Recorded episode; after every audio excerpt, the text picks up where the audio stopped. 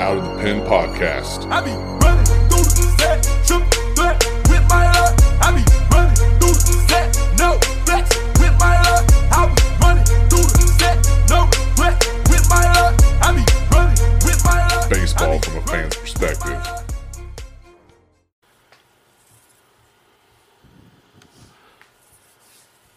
What's up, and welcome to the Out of the Pen podcast here on MTMV Sports Network.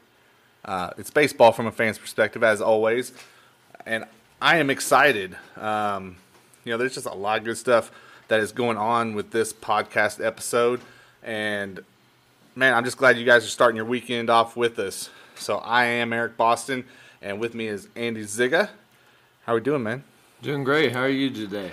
dude I, I said it already but i'm excited there's a lot of really uh really cool stuff going on with the out the pen podcast and you know one of those i want to go back to our last episode andy for a second. Um, you know we had uh, interview with royals pitcher jake newberry and man you know that episode became i think our highest listened to episode so far. So That's that- cool. yeah it's pretty awesome man. It's uh you know all the listeners all the all the people that supporting out the pen um, it's so it's, it's pretty awesome. And then uh, i know those of you are listening can't see this but me so me and andy we're both teachers right we teach at, at the same school and um, we actually have students from our radio and television class that are in the room with us and they are filming what we're doing right now andy That's pretty cool. yeah it, it's pretty awesome you know and I they're appreciate gonna, it.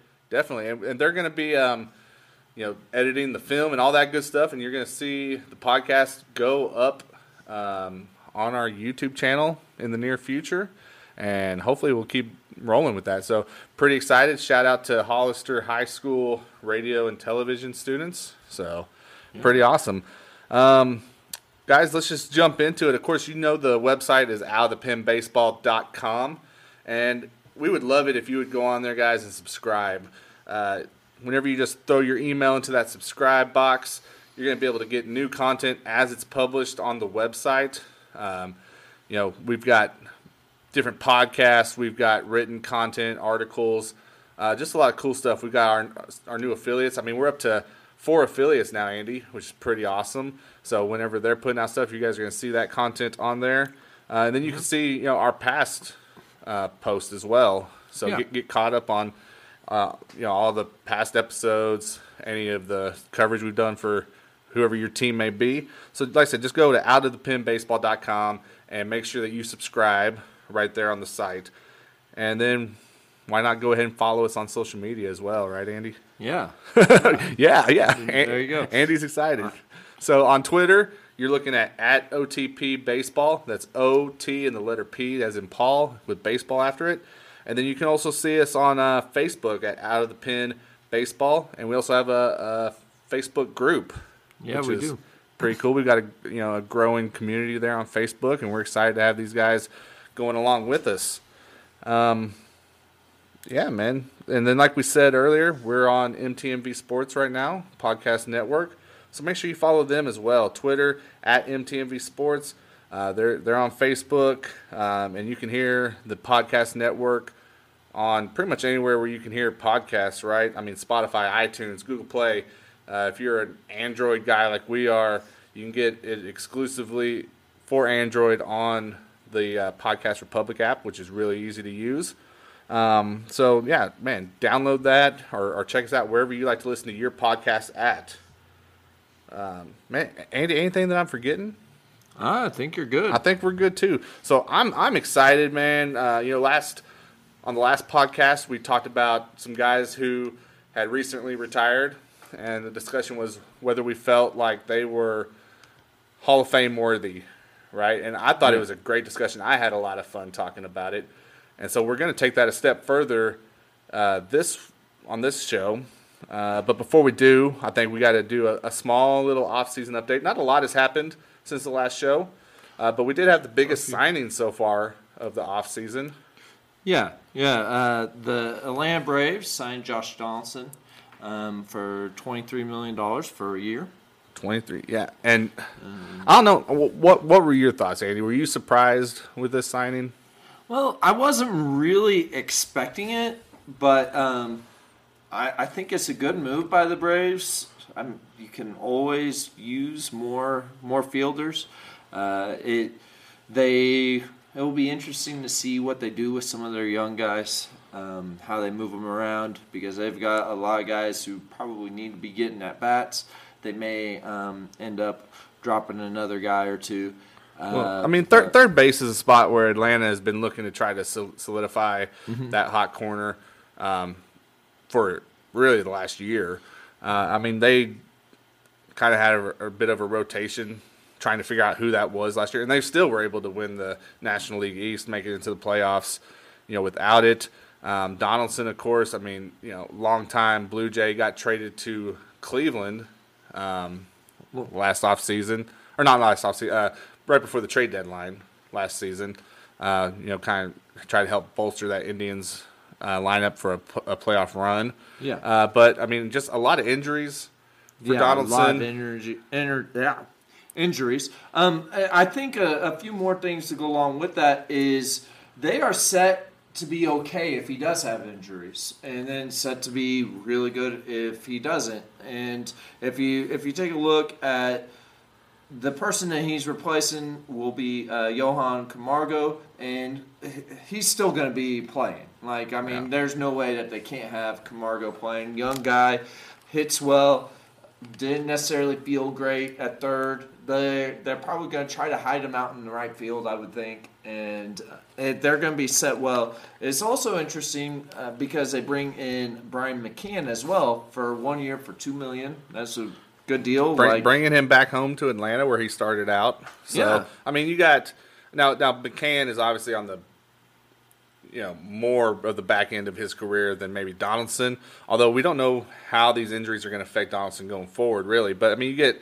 Um, you know, a, an MVP, a former MVP caliber player in Donaldson. You get a solid backstop in McCann, which a lot of people are. I mean, who's not looking for a solid catcher? Um, and you spend twenty five million between the two of them. You know, my biggest question was, man, is is Donaldson worth twenty three million? I mean, I, I get that it's for a year, right?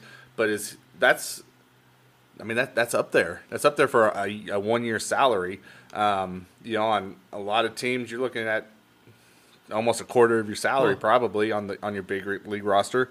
Uh, but the one thing that Atlanta has going for them is they've got a roster that's made up of a lot of young players that they're not having to spend much money on right now. So I mean, I think they could gamble on a deal like this. I think they they can gamble. Another thing is you can't forget that uh, the cost for players has gone way up, and that 23 million used to be the max. It's no longer really a max price for a person for a year anymore.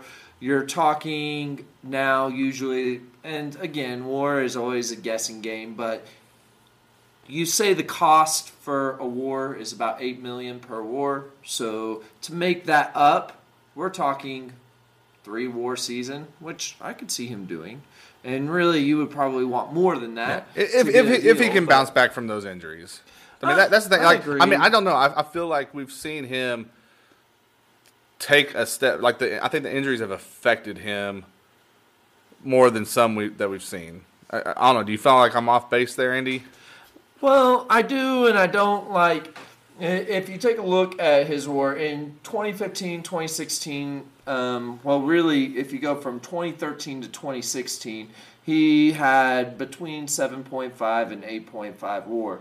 It was really, really good. Yeah. And um, the last couple years, he's dropped down. Last year, with all his injuries, he only played 42 games, but he still had 1.2 WAR.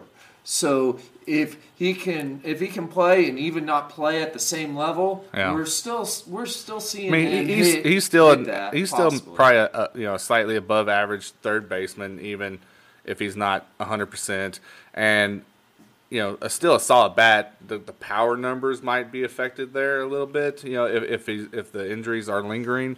yeah. Um, but you know, like you say, you can still get you know a good a good performance out of him. So I think it's a good move. I, I think it's sign, signaling that the Braves are all in. Yeah. And I can bet that we'll see a few more moves by them, uh, especially for uh, pitching at this point. as I take a look, their roster seems set now. So okay, the Braves were one Position team. roster, I should yeah. say, position players. Well, the, the Braves were one team that's been linked to Bryce Harper Mm-hmm. in the in the not too distant past. Do you think these moves are kind of signaling that hey, they're not in the Harper Derby at this point? That would be my thought process. I don't know. I don't know what they have all the way together as far as future um, uh, price on their players, that kind of stuff, salaries, where their salaries are going on some of their outfielders. But they they're pretty well set when you if you move Camargo out to the to right field.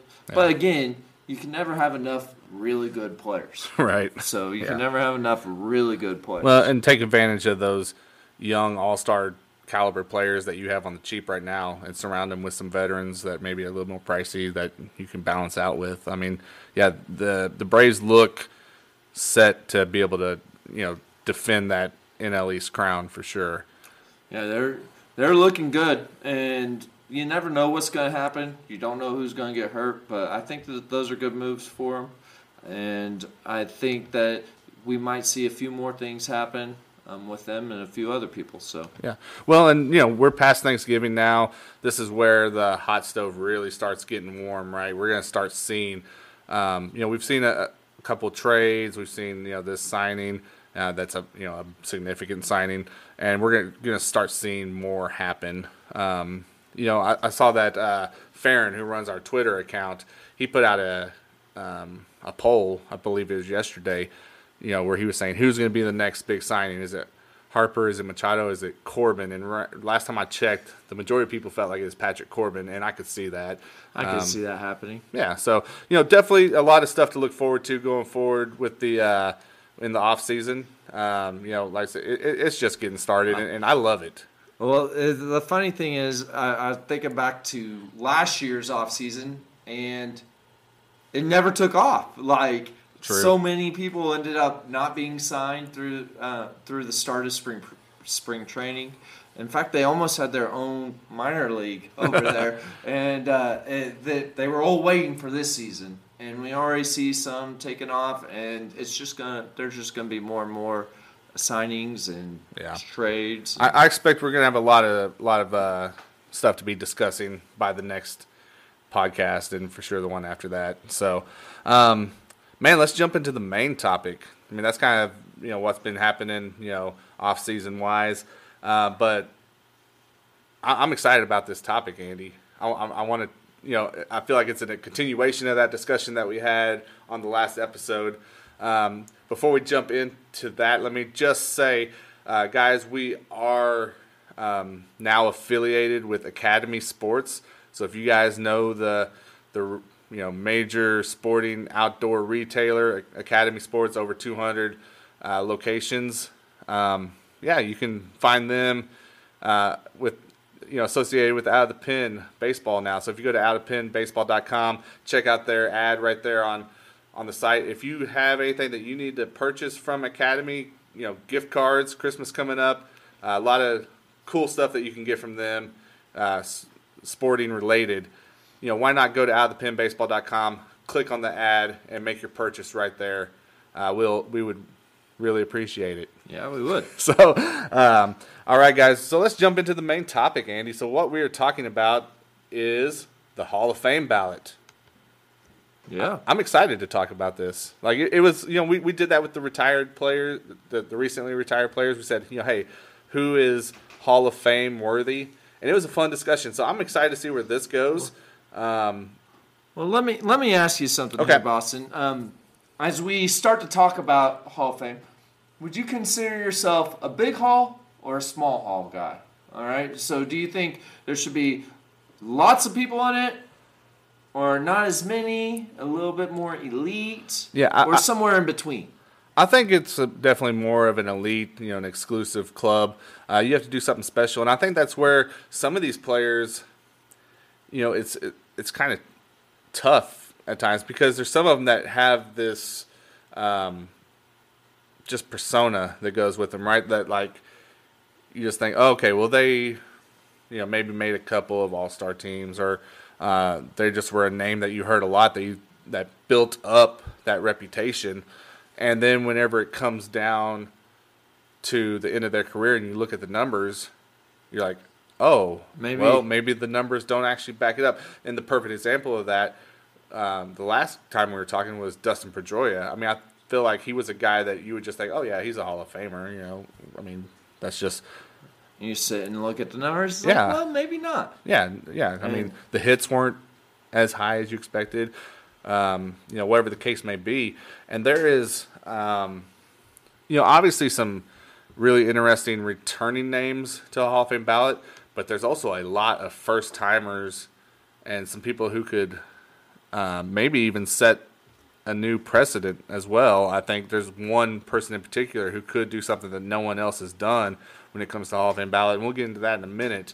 Um, I want to talk about there's two players on the Hall of Fame ballot who are in the last year of being on there. Obviously, you know, it was uh, changed to you could be on the ballot for 10 years Yeah. and then you drop off, and then it's up to um, The committee. the yeah the players committee if you can get in after that or not if you don't make it on uh, the writers ballot. So, um, Andy, The- let, us start with the first name here, and I think this is the guy that most people are expecting to get in with this being his um, last year on that ballot, and that's Edgar Martinez. What what what's your thoughts on Edgar? Well, probably the best DH like over an entire career basically. He had a few years there where he fielded some, but but probably one of the best DHs around, and it makes sense to put him in uh, for the fact that he was one of the better DHs. When you take a Is look it at is it should a full time DH make it into the Hall of Fame? Well, that's probably why he's on his last season and hasn't quite made it in, but has Yeah. seventy percent. I, i- it's hard to say, but when you take it and you break it down, and as I've said before, WAR's just an easy way to look at it. Sometimes when you look at his WAR, he's hitting at sixty-eight for his career, sixty-eight point four, and honestly, that's that's pretty good. Um, you talk, you want to be at least around the 60 range. Yeah. It's it's not amazing, but I mean it's pretty good considering that he didn't have any defense to help to help back him up. Um, only some really bad defense to hurt him. So So let, let's let's look at the county numbers for a second with Edgar Martinez there, Uh-huh. Andy. Um, you're you're looking at a little over 2,200 hits. So I mean, he wasn't even like sniffing that 3,000 hit mark, and Yeah. then um, 309 home runs. I mean, 300. You know, that's a that's a good number. That's a good number of home runs. Is it necessarily Hall of Fame amount of home runs? I'm not sure. Like I don't, especially for a guy who his whole career was built around hitting. I'm not sure if those numbers really scream it to me that yes, he's worthy of the Hall of Fame. Well, I think another thing you should add in there is he was hitting during a time where the ball was uh, flying out of the park. Yeah. And so you would hope those numbers would be up a little bit more there. I think if you if you dive in a little bit further and you jump into uh, OPS, that there's a pretty strong argument for him in the fact that he had a 933 career OPS. It's really really pretty good. His OPS plus was 147, so the career average on OPS plus is 100. That would be your average player. So he was well over. I, I, I can see the argument against, and I think he's going to get in. I think seventy percent. There's And they need they need pushing for it. 75. They need 75 Yeah. to get in. So. Yeah, but he had seventy percent. Right, yeah, he had 70 last year. As he uh, he needs seventy five, I think there's going to be enough people, but there are going to be a lot of people with some of the same questions as you. I think if he does not make it in this time, that the committee will eventually put him in. Yeah. And might as well just put him in now. I do think that every position should be represented, and so DH should be represented as well. I, I it's hard to say with anybody from that steroid era what what's going on. Uh, the precedent has been very confusing as far as what they've said.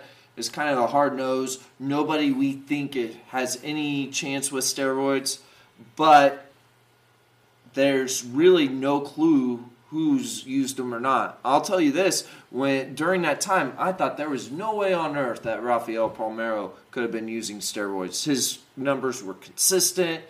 He always did the same thing, but then it came up. He he tested positive and lied about it, and other things came through. Uh, it's hard to say when you look at this era at at players who were on the edge. Did they not try to juice, and you know, did that hurt them in some ways? Facing guys who did juice, or did they juice, and we have no clue of knowing. Right. Well, let's talk about the other guy who is on his final year on the ballot, and that is Fred McGriff. Um, unlike Edgar Martinez, who's really close, you know, who was really close last year when you look at percentage, McGriff had a 23% uh, of the vote, you know, far off from what he needs to get in. Um, but man, whenever I'm looking at the numbers, he had more hits than Edgar Martinez. He was still 500 short of that 3,000 mark, which I think is, you know, that milestone that I look at whenever I'm thinking Hall of Fame. Um, but here's the big difference: he was seven home runs short of 500 for his career. Um, to me, I don't get how he's so far below Martinez in the voting. I mean, yeah, his his, beat, his his batting average is a little bit low. I mean, you know, It's- some of those, but it's funny because once you go away from those two counting stats, like he's just not very close. Like, like I mean, once you get away from those two counting sets, the home runs and the hits, he's just not there at all. And uh, he happened, he happened to get a few more, like a few hundred more hits there in an extra year. So basically, another season is where he got those hits from. But Yeah. uh, if you take a look. But I mean, At- almost at almost him, two almost uh, two hundred more almost two hundred more home runs. Yeah, and I don't know. Uh, I, I understand what you're saying there, but his OPS is at 886. His um, his OPS plus is at 134, well below both of Martinez's there. His he didn't have a whole lot of defensive value. He played first base, basically the NL equivalent of DH Yeah. and he uh, amassed 50, 52 WAR over his time. So he's quite a bit below there. He he's a guy that's close but doesn't quite make it for me. Um, and I don't know. I think I think if you're going a little bit bigger haul, you go with Fred. But I I've heard a lot of people argue very strongly for him, and honestly, I think it's a matter of, of perspective on what stats you should be looking at. I I I think it's, would uh, not account as much for in some cases on home runs from this era, although 500 is that mark. Yeah. And I think there's a lot of people that you know do not expect him to get in, and that the only hope he's got is going to the committee. I mean, honestly, I feel like if McGriff isn't in there, that Martinez probably shouldn't be either. And hmm. pro- a lot of people probably are not going to like me saying that, but that is how I feel about it. So I understand some. I I just disagree pretty strongly on that. Like, and it's not so much that I even uh, love Martinez or anything like that. He was just a big part of the Mariners. He played well. He was close to an MVP a couple times. Um, had they probably had similar All Stars? Let's see. He has he had seven times he made the All Star game. McGriff had five, I think. five, I think. Yeah, McGriff had some. Uh, um, had what three Silver Sluggers, uh, won a World Series in 1995, Yeah. um, an All Star Game MVP. So Yeah. I can see the argument both ways. Yeah. So So one thing that you were talking about that kind of affects these guys is that steroid era, right? Like, um, you know, now both of them kind of, or especially McGriff, you know, kind of started before the start of it, maybe a little bit, but I mean, they definitely trailed into it. And so that's the, I think the next category when we're looking at this ballot is you're going to categorize players from the steroid era. And uh, what I want to do real quick, Andy, I think we've got like five guys we want to like really discuss, but I want to kind of just run off the names of some of the players that are on there from that era that honestly, you know, based on the percentage of the votes that they got last year, they're probably not getting in this year. Um, and that would be Larry Walker, Manny Ramirez, Jeff Kent, Gary Sheffield, Billy Wagner, Scott Rolen, Sammy Sosa, and Andruw Jones. Um, was there any of those guys that you wanted to discuss before we move on to the remaining handful from that Royd era? I'd like to mention uh, both Manny Ramirez and Sammy Sosa. Uh, a few things about those guys. First off, Main Ram, unbelievable player, but some of these guys we look at, it's hard to know what they did or didn't do. Yeah. Man Ram, we know he did it, and like it was he he had he had a couple different times that he got in trouble with it and kept trying to do it, and uh, I think that that's that that's gonna keep him not not being anywhere close. And well, and I think that with Manny Ramirez in particular, it's one of those cases, kind of like what we were saying earlier, that the um, just the persona of him, you know, he was so popular for a time that I think you just you you build them up in your mind. You think, okay, this guy is one of the elite, Yeah. and you know probably not so much He- when you look at the. He I mean, hurt himself. He hurt himself at the end of his career a lot. He Yeah. Probably, he hurt himself a lot as far as Hall of Fame goes. Uh, Sammy Sosa, I also wanted to mention. I saw him when I was like, I don't know, ten or eleven at a Tulsa Drillers game. He was with the Rangers at that point. He was the biggest guy I think I had ever seen. And that was definitely, in my opinion, before he ever used steroids. I also truly believe he did. I think that it can't go, I don't think it gets mentioned much about how he was straight up corking his bat, got caught, and Yeah. hardly anything ever happened. He went from not hitting a whole lot of home runs to all of a sudden being like hitting 60 home runs and, overnight.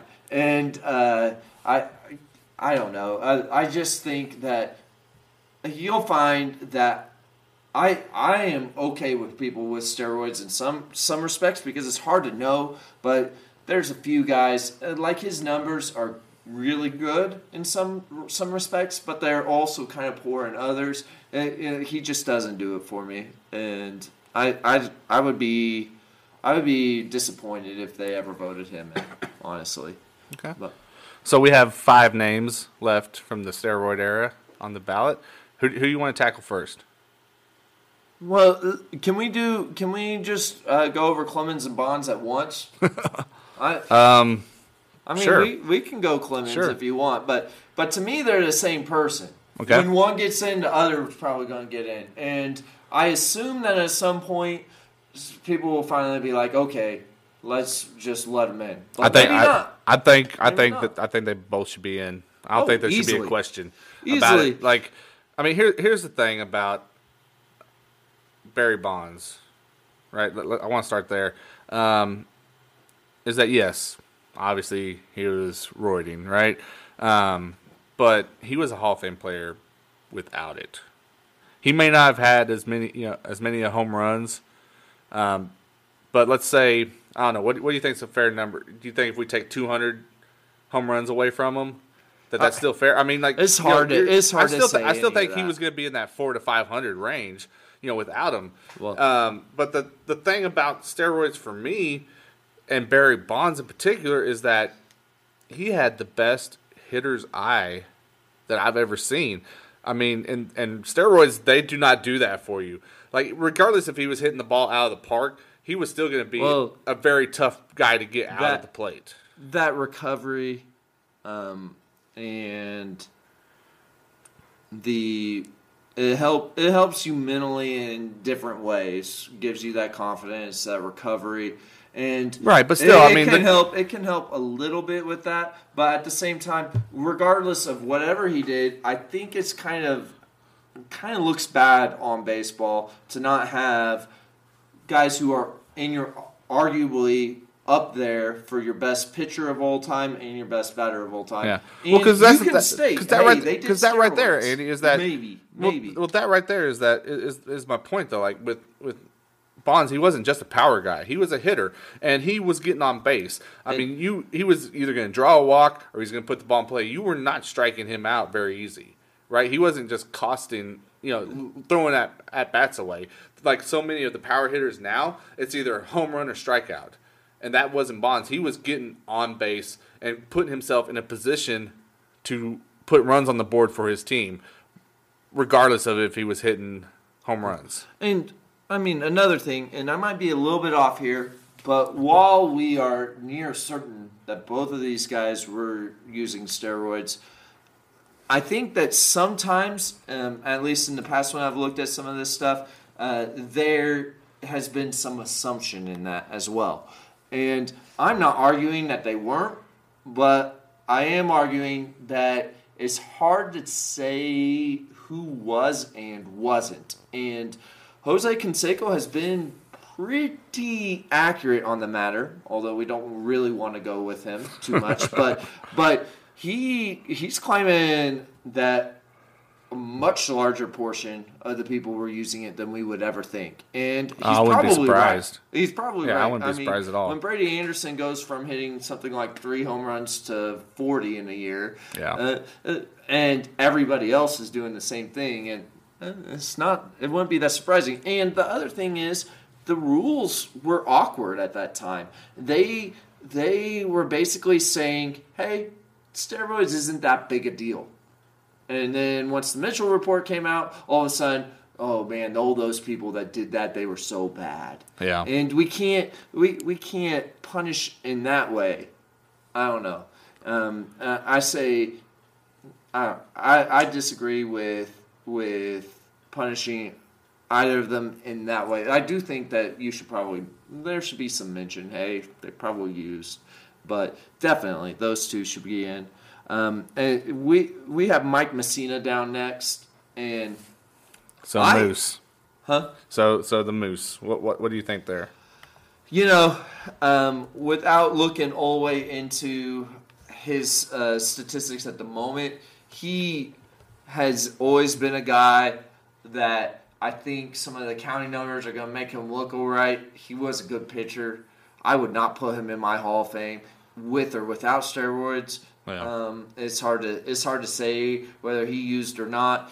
Um, I I do think that there's some people that could make a decent argument. Why? I think it comes down to big big versus small hall, hall here. Yeah. Um, well, with, with so with Moose, um, your number, you, you know, you say if you're around that 60, 65 WAR, that that's, that's kind of when the you can start looking at Uh, it. Yeah. You know, he had 83 WAR for his career, Mm-hmm. um, a 3.68 lifetime ERA. So I mean, you know, not bad, not amazing. Mm-hmm. Um, I think for me, you know, 270 wins is really good, but that 300 win mark is kind of a big is deal. elite. Yeah. Um, yeah, and, and he was close. give like I, I think, yeah, I think, I don't really care too much about wins, so I think, uh, I don't know. I'm I'm on the fence with him. I, I think that he might be able to, to make it in. Um, Yeah, I definitely think he's going to end up in. I I just I don't know what it is about Mussina. I've never been as impressed with him, and I I understand he's there on the war. His ERA plus, according to Baseball Reference, was one twenty three. His um, his FIP here is uh, three fifty seven. Those are all pretty good numbers, uh, and it matches pretty decently with his ERA. Everything else, I don't know. Like, and he also did pitch in an era when pitching was a little bit tougher. Yeah. So uh, I I can I can see. I wouldn't I wouldn't be necessarily upset if he got in, but and I actually think he will eventually. Uh, I slowly they're starting to let more and more people from this era in. Yeah. It had log jammed really bad, and now they're starting to let people in. I don't think he'll get there, but that's I don't know. Okay, so here, here- here's another another pitcher's name, and with this, I, I, I feel like we just need a yes or no answer because I think there's that he has been talked about a lot, and I don't know. I feel like it's with him, it's it's black or white. Either you either you're for it or you're not, and that's Curt Schilling. Wh- What's your, what do you feel? Well, if we go yes or no, man, he he kind of polarizes me. Yeah, And you take a look at the war, he's at the he's at 79. He's really close with Mussina. I would go I, I mean I'm fe- I feel no with him, but it's hard to say no because some of the things that he did and right. I, I, I feel stronger with him, but the numbers might be I wanna- a I little wanna- bit better with Mussina. Yeah, I want to. I want to. I, I say no on Schilling as well. I think it comes back to that. Her- You know, he had those heroics, right? He had those moments that stick out, and and they tend to outweigh Yes. the bulk of what he's done. So I, I'm with you there. I, I'm gonna say no as well. Now the the last guy remaining here in the Royd era is Omar Vizquel, and I think he is maybe one of the most interesting names in this category because you know it's not like you're sitting here thinking, oh well, he was juicing. Look at all the home runs. You know, you don't have that stigma, you know, around him. Um, what are your th- thoughts on o- Omar? Well, uh, amazing defender. Yep. Uh, he he played well. When you sit and you look at his WAR, he's sitting at 45, 11 gold gloves. um, 11 Gold so Gloves, definitely, definitely about the defense with him. three All Star games. I I've always sat at not putting him in. I could see why a lot of people would argue for him to be in. Uh, his defense was unbelievable. He was he was a key part of a lot of teams here. Um, I mean, if defense is still in bases was what you're gauging it off of, then I think yeah, you know, because I mean he had over 400 stolen bases for his career. I mean, so he had, you know, he did that. You know, he was running. He was, uh, like I said, amazing in the in the field, but defense just isn't doesn't carry you into the Hall of Fame. And I I can see I can see somebody arguing for him, and I think he was a great player. I, I'd like to see just a little bit more from him in a different way. He did play forever, Yeah. well, and I don't know. Um, so I would I would go no on him. I think that he's going to be one who will run close, and probably not make it in the end. Gotcha. All right, so now we're on to the first timers that are on the, the ballot this year. Um, we have um, some names that I think we both can agree that they're they're not Hall of Fame guys, and I'll just run through those really quick. Uh, Placido Polanco, Kevin Yeah.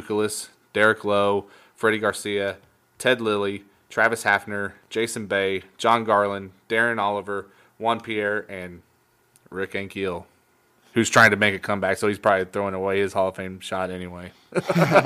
so, but I think I think it's safe to say none of those guys are making the Hall of Fame. There's you know there's names that obviously we know, but they they were not Hall of Fame players.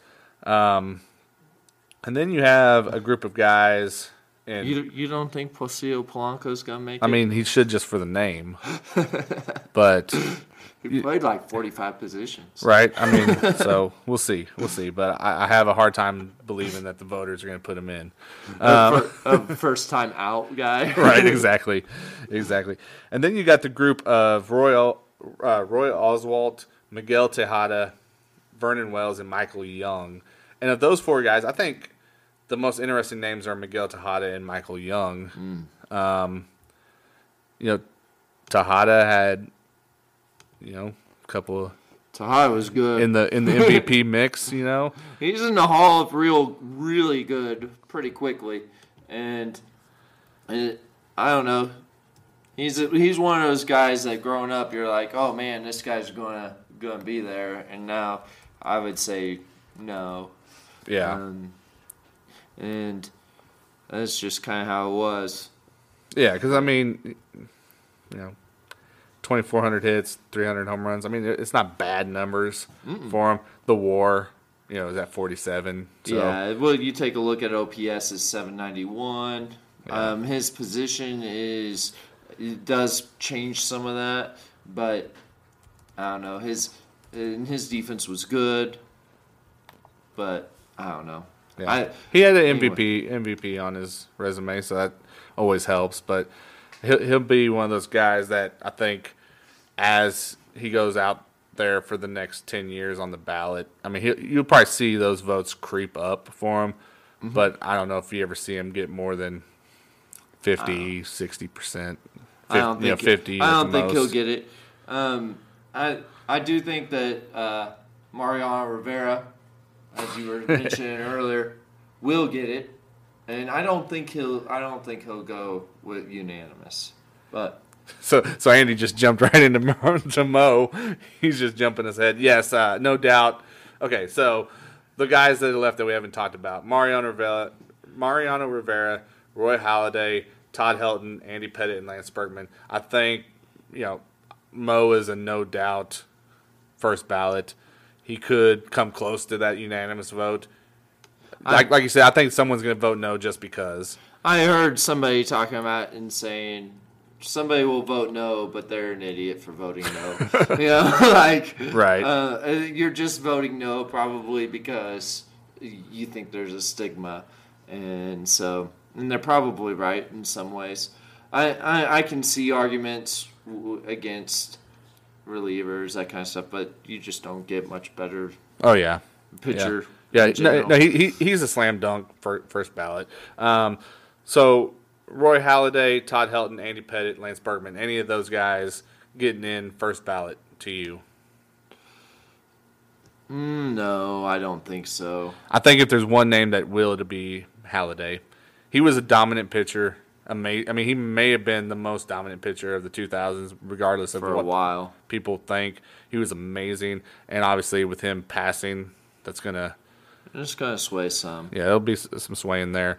Um, Todd Helton, Andy Pettitte, Lance Berkman. Do they eventually get in? Uh, I don't know. Like for for me it would be a no. I think um Pettitte always got forgiven for being caught using steroids. I don't think he'll get forgiven this time. Todd Helton had the Colorado factor. With, Yeah, with and he was he he would be in a hall of really good. Yeah, Oh, I think, very I, th- good. I think of those three guys, Berkman maybe has the best case. I mean, switch hitter, um, and, mean- and that plays into in, into into it to some Yeah. degree. a jerk. So like I don't know. I I, I get sh- uh, jaded a little bit by a lot of things that he's done. He's just I'm not a big fan of his, but. And I don't know that numerically you can really argue great for him either, but he was really good. Yeah. Um, you know, all these are, are all three of those Hall of really good in my opinion. Um, maybe I'm a little jaded there with Berkman, so I I could be persuaded probably, but So, let me ask you this before we wrap up, Andy. Who who makes up your Hall of Fame class off of this ballot? off of this ballot? Well, Mariano Rivera is the easy one there. Yep. Personally, I feel like Clemens and Bond should be in, but I'm not sure that that's gonna happen. I think that there's just enough people that are curmudgeon Give, give, give us the five Um, na- give us the five names that you just personally would put in. How about that? All right, I would I would go uh, Clemens and Bonds, Rivera, Martinez, and that's leaving me one more. Yep. Probably, believe it or not, after after looking at it some more, probably would argue Mussina. It's really close with Mussina and Schilling for me on those, but that's probably who I would go. Okay. Um, I would actually maybe even leave that last name off. Just have four. Okay. Well, so so my five, I'm gonna go with Mariano Rivera, Roy Halladay, Roger Clemens, Barry Bonds, and Fred McGriff. That's where I'm going, Andy. I like I like I like it. I like what he brings to it better than Edgar. I mean, and plus you were a fan of his when you were well, younger you too, know, right? So what? so what? And you know, the crime dog. He pla he played the field. You know, he did his thing. So he uh, played it. He played it probably more poorly than Martinez would have. well, we'll never know because Martinez just swung the bat. Martinez was pretty bad. So awesome, Andy. Where can the the people follow you on social media? well, at Twitter, I'm at Zsiga underscore Andy, and That's Z S I G A for the people who don't know how to spell spell. Zsiga because it's weird and and Andy is just A and D Y. So it's a good call. Good call right there.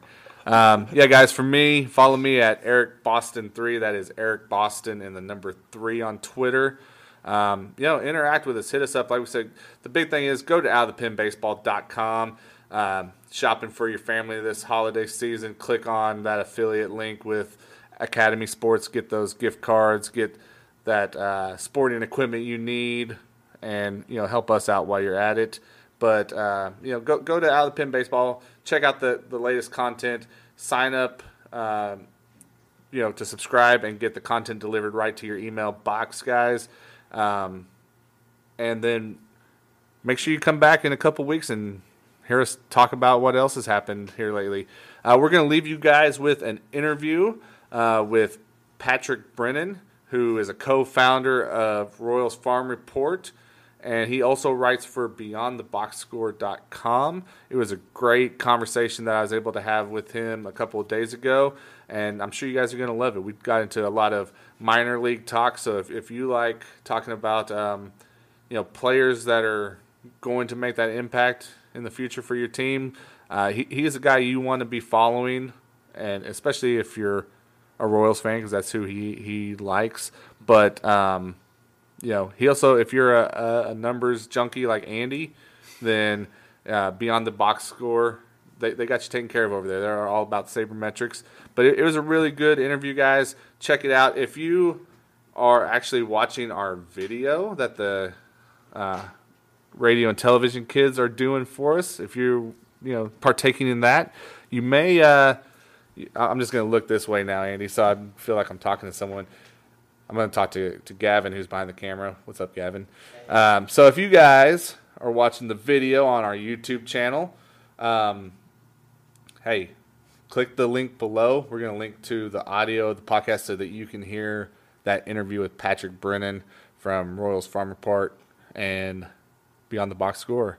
So we will see you guys in a couple weeks on the next episode of the podcast. Thanks for tuning in. Thank you.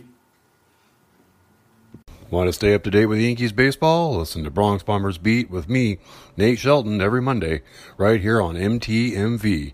Sports fans rejoice. My team, my voice. What's up, guys? This is Eric with Out of the Pen Baseball, and you're listening to the Out of the Pen podcast. And on the MTMV Sports phone line, we have Patrick Brennan. Uh, Patrick is a co-founder of RoyalsFarmReport.com, and he also writes for Royals Review. Um, how you doing, Patrick? Awesome. It's, I'm up in Kansas City right now, and it just snowed a bunch. One of the biggest blizzards I've ever seen. So I'm kind of snowed in right now. I've gotten a lot of work done on the computer, but overall doing pretty good. Awesome, I, man! I heard that it got uh, got crazy up there. I mean, it got really cold down here in Southwest Missouri, but nothing like what you guys got. Yeah, everything's closed. You can't. You can barely even go on the streets. Oh wow, that's crazy. Well, I mean, it sounds like we were catching you at a good time then to be on the show, and we really appreciate you coming on. Yeah, yeah. I'm. I'm. I'm excited. awesome. So um, let's just let's just jump right into it. Well, actually, before we get into your story and and everything, why don't you tell the people where can they find you, like on social media? How do they follow you? Well, my personal Twitter is at Painting Corner, like the baseball term, just Painting Corner, two words. And then um, I also help run uh, my site's Twitter page, Royals Farm Report, at Royals Farm. So those are the two places you can find me on Twitter. I mostly tweet from my personal account. Awesome, awesome. So you, when me and you met, you were a editor for Kings Kauffman. I came in as a uh, contributor, and then you not long after that, started up Royals Farm Report, and obviously you're focusing in on uh, the farm system for the Kansas City Royals. But let's just kind of talk about like the minor leagues in general. Like what um, what kind of pushed you towards wanting to do a site that was dedicated just to a farm system? Well, when I was running Kings of Kauffman, I had to cover everything Royals, so I couldn't like zero in on one topic like the minor leagues. And most of my passion was geared towards the minor leagues. I, I almost watched Royals minor league baseball more than I watched the major league team. So I kind of veered off, zeroed in, created my own website where I could just, you know, put out just content on one subject that I really liked. Definitely. And, and when did you guys launch? Um, I think it was June of 2017. June. Two, so you got about a year and a half in so far. How is like how has Royals Farm just kind of been received in general? Uh, it's done way better than I could have pictured. Um, we have about, I think, 4,500 followers on Twitter. I couldn't even imagine that. So that's it's gone way past my expectations. Um, and I believe we are the only website that kind of just zeroes in on that one topic. So we we get good we get good, you know, production and views. So I've been I've been ecstatic with the with the viewership so far. Awesome. So what has been kind of the pros and cons of doing a um, a platform that's just kind of geared around you know just a, a team's farm system? Because I mean, like you said, there's not a I don't know. It doesn't seem like there's a lot of options out there to kind of just go in and you know get super detailed about a particular farm system. Oh yeah, it, it it's kind of it's kind of hard because there is a certain limit to what you can cover, but at the same time, there you're covering instead of one team, you're covering about six, seven teams, and you got hundreds and hundreds of players, and you can do all these different things, rankings, um, single prospect profiles, team previews, all that stuff. So in terms of content, you have all these other branches you can reach out to, and that that's that's what I found one of the easiest things is content's kind of endless. It, it, there's so many different things you can do. Definitely. And um, so obviously you guys have built up a team there at Royals Farm. How many how many uh, different people do you have that's working um, on the site at this point? Well, we have me, and I've kind of had to take some time off from writing uh, due to other projects. So, but I'm still I'm still running and managing the site while occasionally writing and podcasting. Then the main guy right now is Alex. He's our editor, and he's basically he's kind of head of the site. He does most of the writing. He's on the podcast, and then we have all these great contributors. Um, Drake, he Drake Downing, he does a couple pieces. Joel Penfield, he runs our podcast and also writes. Um, Drew Osborne, he's um, I th- he's co-editor, so he he gets a lot of good content, and he uh, he possesses our only press pass, so he gets to go down to the Double A team and gets to um, watch them a lot. So that's really nice. Nice. Yeah, then I'll tell you what, man. The the press passes that that's pretty fun. I got a chance to do a little bit of that as well. Um, so it's a whole adds a whole nother element on there. Um, and then Yeah, like I, I just Oh, I sent them an email not expecting a response, so getting that was awesome. We have a guy that lives right down there, so he's able to go to tons of games. Awesome. Yeah. Well, and that's the thing. I mean, that's pretty cool about um, you know covering a minor league system where you know the major league teams they have all the press they want, and it seems like the minors they're really just they're they're wanting that press. You know, they're wanting people to come in and see. At least that's been you know my experience, and um, I know I've worked with uh, some of the people there. You're talking about the Double A, the Northwest Arkansas Naturals, and I've you know been in contact with some of them, and they were you know fabulous to interact with. They you know were very um, just gracious with saying, yeah, you know, like I, I was able to interview Jake Newberry whenever he was there uh, in 2017.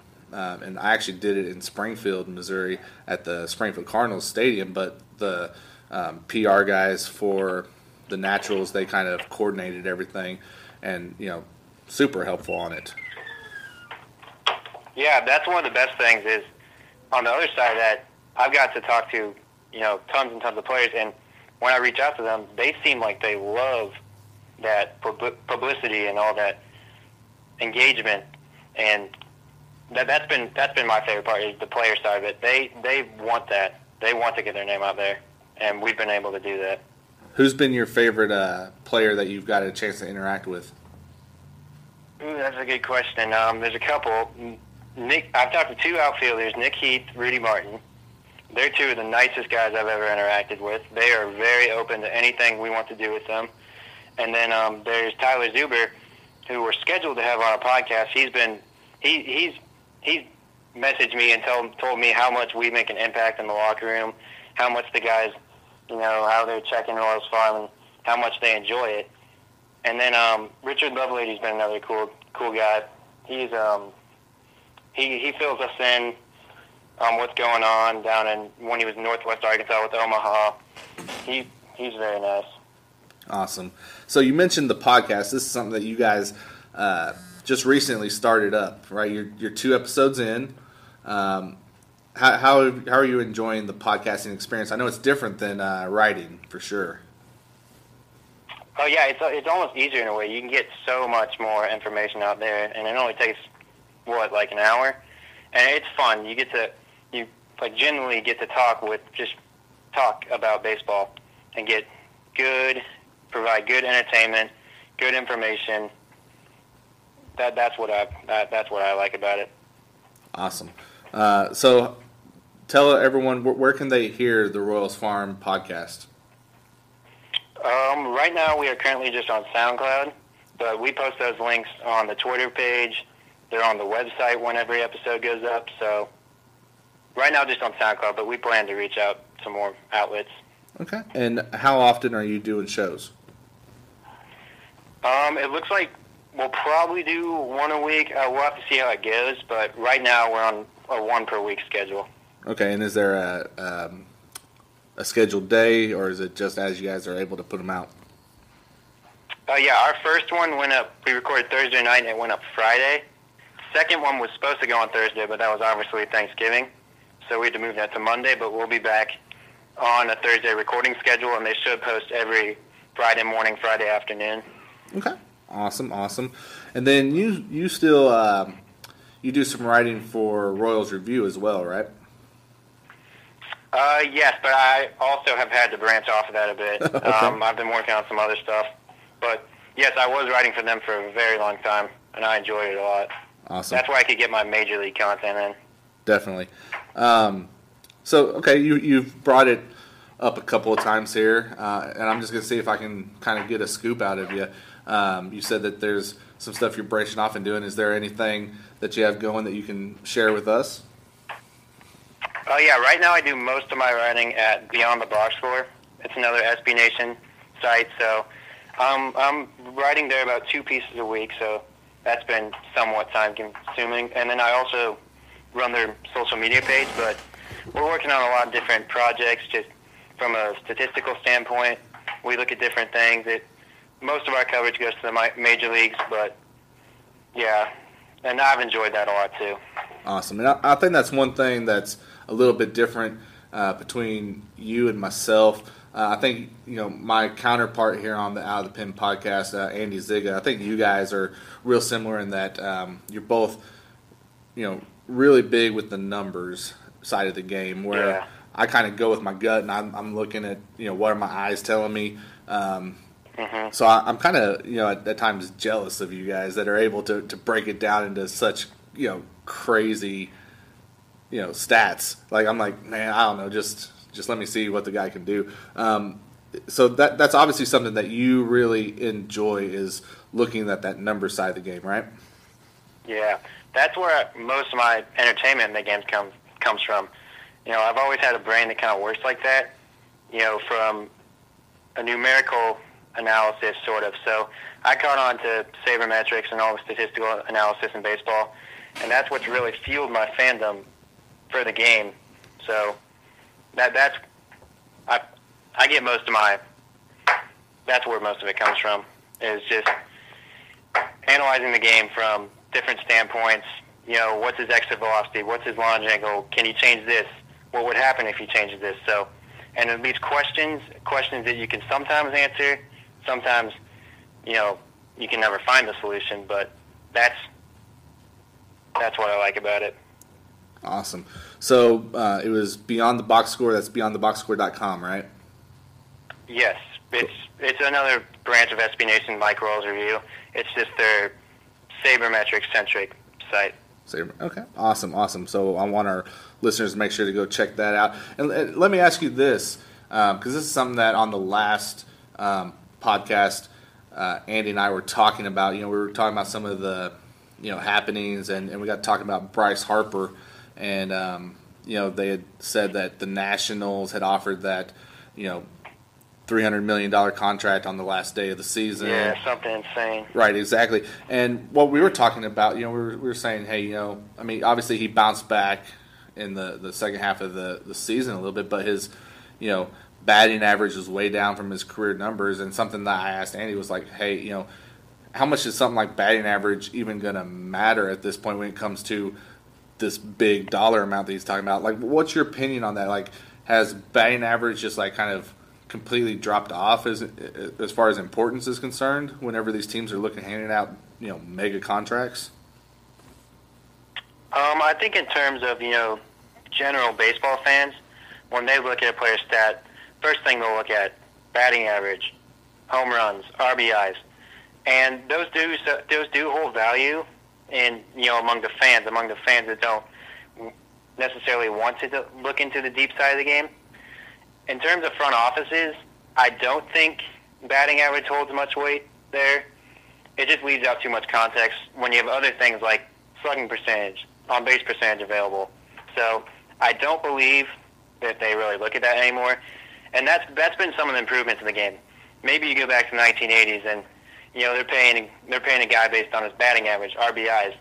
When now teams have kind of figured out that that's not what that's not what's right. That's you know on base percentage, slugging percentage, maybe even OPS. Th- those are just better terms to figure out how good a hitter is. And on the pitching side, you know I think we've learned to not look at pitcher wins or even ERA anymore. You know strikeouts hold a lot of weight now, so I think that's where the game's advanced. Cool. And it seems like the, a lot of the front offices have made that shift. Uh, I think there's, you know, obviously still a few that have that kind of old school mentality, but um, you know, I, I thought I found it interesting what you said there that it's kind of, you know, changed the game and maybe changed the um, enjoyment level of it. Um, yeah, I, I thought that was just a really, really interesting thing to say there, man. Uh, anything that you can expound on that? Oh yeah, I think certain fans, you know, maybe that watch baseball back in the '80s, '90s, they don't want to adapt to all the you know new changes. There is a lot of change going on right now. You know, I believe this was the first year there were more strikeouts than hits ever. Mm-hmm. So they don't like the change. You know, they also have the shifting. You know, more home runs, all of that. So there's been an adjustment period for, I believe, a certain group of fans. So that's where it's hurt the game, I guess. And you know, they don't want to listen to going even further on that. You know, what's his FIP? What's his home run fly ball rate? They they don't care about that. They that's not where their fandom goes goes towards. So that's that's where it's hurt.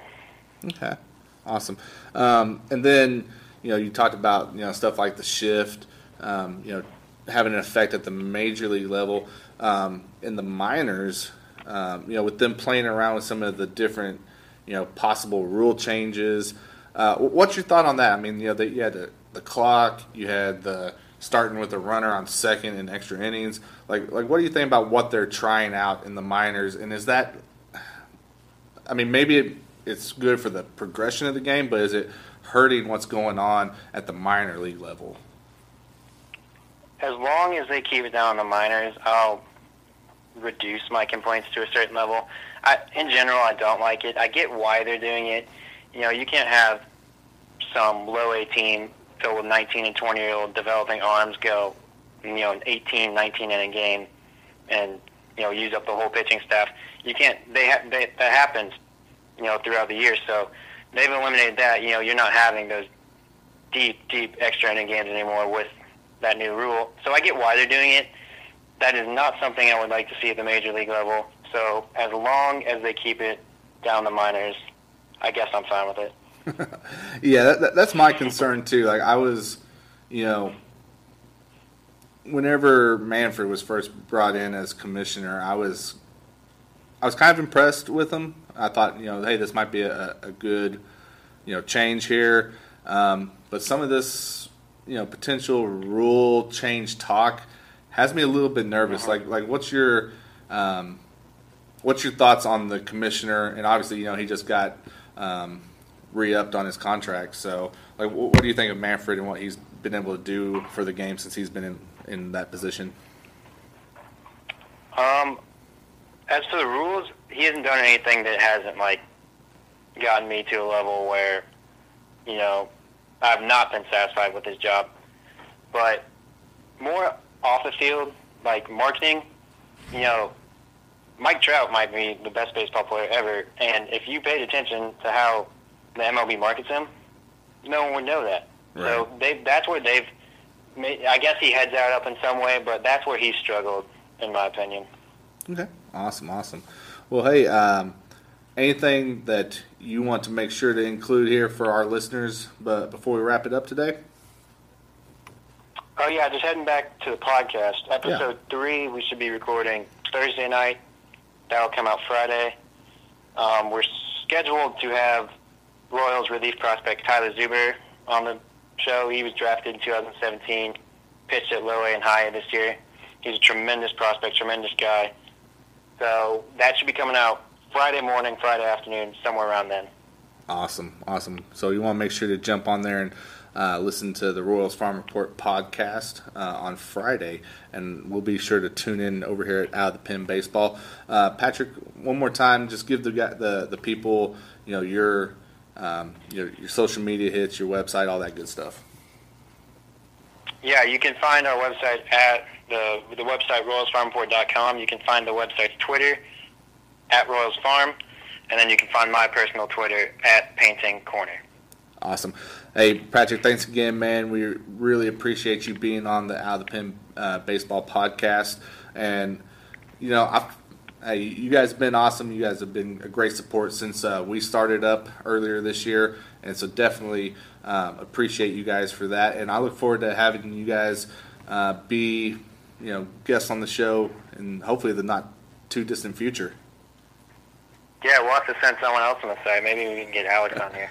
Yeah, we'll, we'll, we'll talk to Alex. I don't, I don't know, man. He might be a little too busy for me. I don't know. but all right, so guys, you were uh, listening to the Out of the Pen podcast with uh, Eric Boston. My guest, of course, like I was Patrick uh, Brennan, and we appreciate you guys tuning in. Uh, make sure you guys are back here in a couple weeks for the next episode. We will see you then.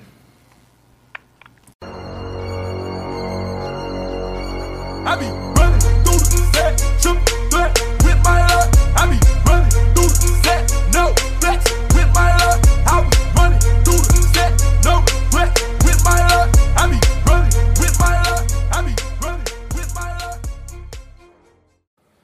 Baseball fans rejoice. It's my team, my voice. For the most baseball coverage on MTMV Sports, tune into the Out of the Pen podcast every other Friday night. Join me, Eric Boston, and the rest of the Out of the Pen baseball team as we bring you interviews, discussions, and the latest happenings from around the baseball world. It's the Out of the Pen podcast. Check out our website at outofthepenbaseball.com where you always get baseball from a fan's perspective.